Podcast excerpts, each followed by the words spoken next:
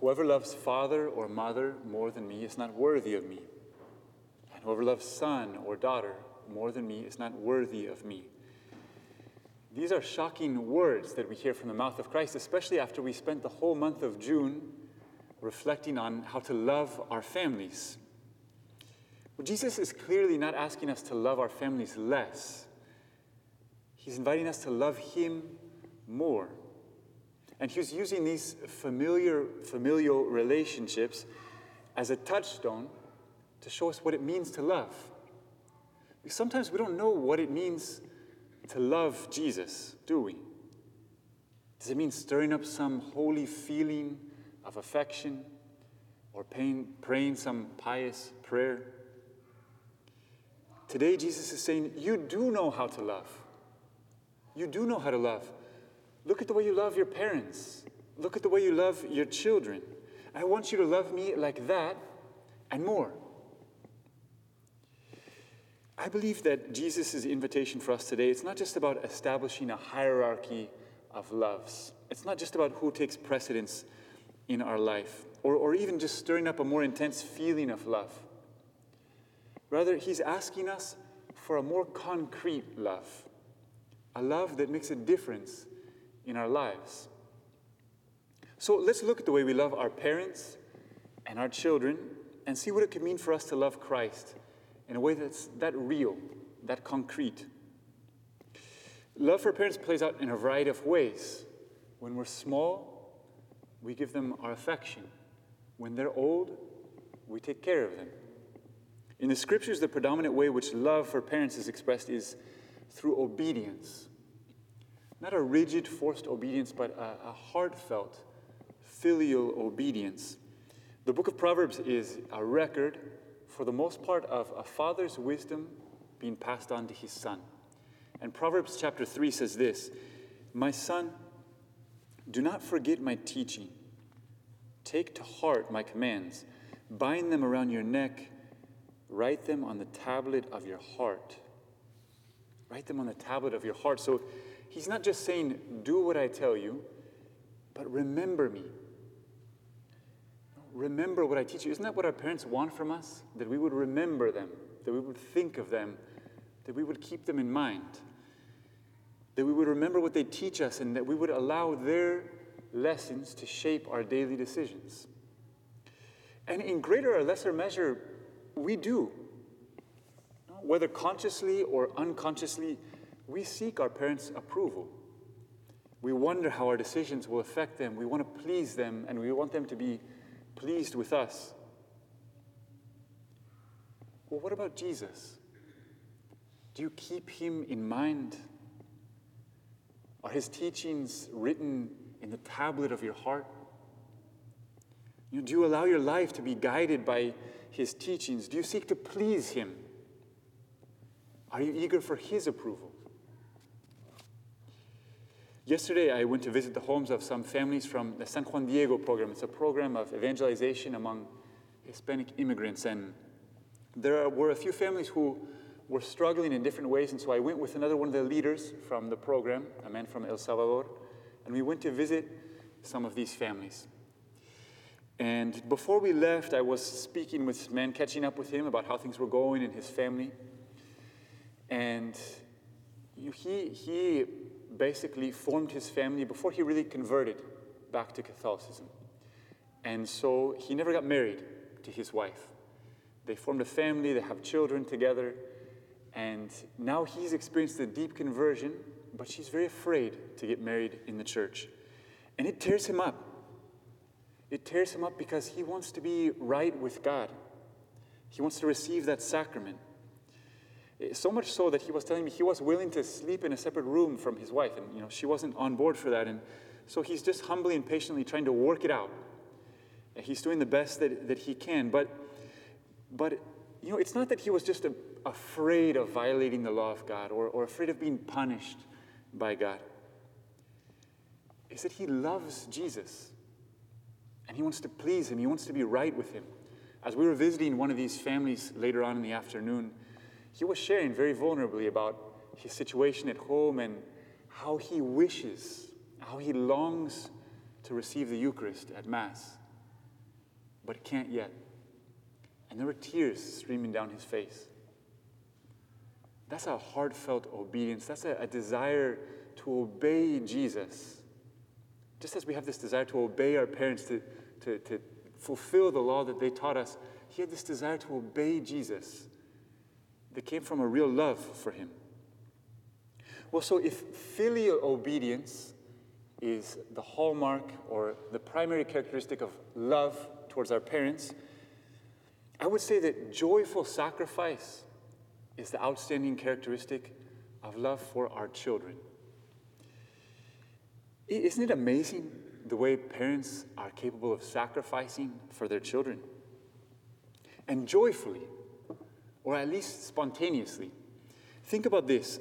One year, you're 25 years old, you're living with a group of friends. And you come into the kitchen, someone's left their dirty dishes in the sink again. And so you're there scrubbing away, thinking about how you're going to tell them off when they get home, fuming, or at least, you know, leave them a passive aggressive note. And, uh, well, there, there you are. You're doing your best to, to try and love them, but man, it's tough. You have to overcome your own natural reaction. Fast forward three years, you've gotten married, you have your first child. And for the third time this day, you're cleaning his dirty diaper like it's the most natural thing in the world, like you were born to wipe butts. Well, I'm not saying you're enjoying it, but, but what happened? What's the difference? It's that you love your son. No, and that changes everything. All of a sudden, watching a mob of, of five year olds chase a soccer ball around on a field on a rainy October morning is more interesting than watching the Premier League. What happened? You, you, you, fell in, you love your children.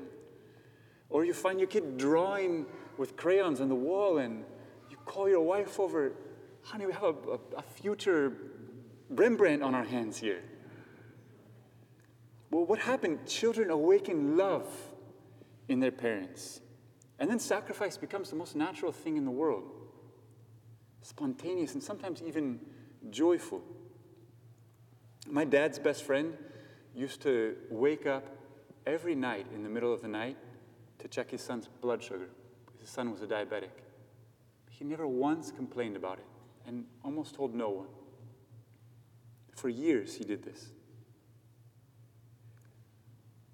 Or would you wake up in the middle of the night for Jesus? Would you wait patiently to hear his voice? Look at the way parents, how attentive they are to this nonsensical babbling of their little children. The way they lean in, the way they're trying to decipher something in the most rudimentary babbling. Well, would you lean in to listen to Christ? Would you wait patiently to hear his voice? Or do you walk away from prayer at the first discouragement? Would you spend time with him just to be with him? You know, I spoke to my mom the other day. My, my, she just became a grandma. My younger brother had his first son. And so she got to go visit and she got to hold her grandson, Dominic. And she said the whole time she was there holding him, my brother just sat down and watched. And she said at first she thought that it was because he didn't trust her. She, he, he thought she might drop the baby or. But she said she realized it was just that he just couldn't take his eyes off his son. And, and he told her, like, he works from home, he's a designer, and he said, since he was born, I, I haven't gotten anything done. I just watch him all day. Well, it's, it's, we are capable of love, aren't we? And Jesus is saying, I want you to love me that way. I want your love for me to be that real, that deep, that authentic. Why is it that we don't love Jesus more? Maybe we feel that he doesn't need our love. After all, he's the Son of God. Why should he need our love? But in today's gospel, that's precisely what he's saying. I do care. I do want your love. I want you to love me more than your parents and your children and your own life. He says, Whoever loves father or mother more than me is not worthy of me. Whoever loves son or daughter more than me is not worthy of me. That Greek word for worthy, that adjective, has to do with weighing something in a scale or in a balance. So Jesus is saying, I've already placed everything on one side of the balance. Now you place yourself on the other side. Take up your cross and follow me. I've already taken up mine for you. So, all these radical demands of love are only a response to His love. He loved us first. And tonight He's saying to us, My life is on the scales. Give me yours. Put yours on the other side. What He's asking for is radical. There's no doubt about it. That our love for Him would become more real, more absorbing, more concrete than even our love for our parents or our children that He would be first in our lives, I don't think that happens in one foul swoop, but we could start taking steps in that direction. So, taking our love for our parents and our children as reference points, I want to propose two ways of growing in a more real love for Jesus. And the first way is to obey Him. As we obey our parents, to obey Him to keep Him in mind and to seek to please Him as we seek to please our parents. St. Ignatius of Loyola took as his motto, Ad Majorem Dei Gloriam, for the greater glory of God. And that's what moved him, and, and that was his principle of discernment in all things. What will bring the Lord greater glory? What will bring greater honor to his name? Every day we have decisions to make. And this week, as you're deliberating, Ask yourself which way would please him? What would make him proud? What would bring him joy? And the second, offer a joyful sacrifice to the Lord. You know, parents wake up in the middle of the night for their children all the time. Why don't you wake up early each day and spend some time with Jesus? Well, these are just two ideas, but you know what it means to love. Love is creative, right? No one, no one has to sit down and instruct parents how to love their children. It arises spontaneously. They, they become creative and persistent. They find a way to love. Well, love Jesus that way and more. More than you love your parents, and more than you love your children, and more than you love your own life. That's how He loved us.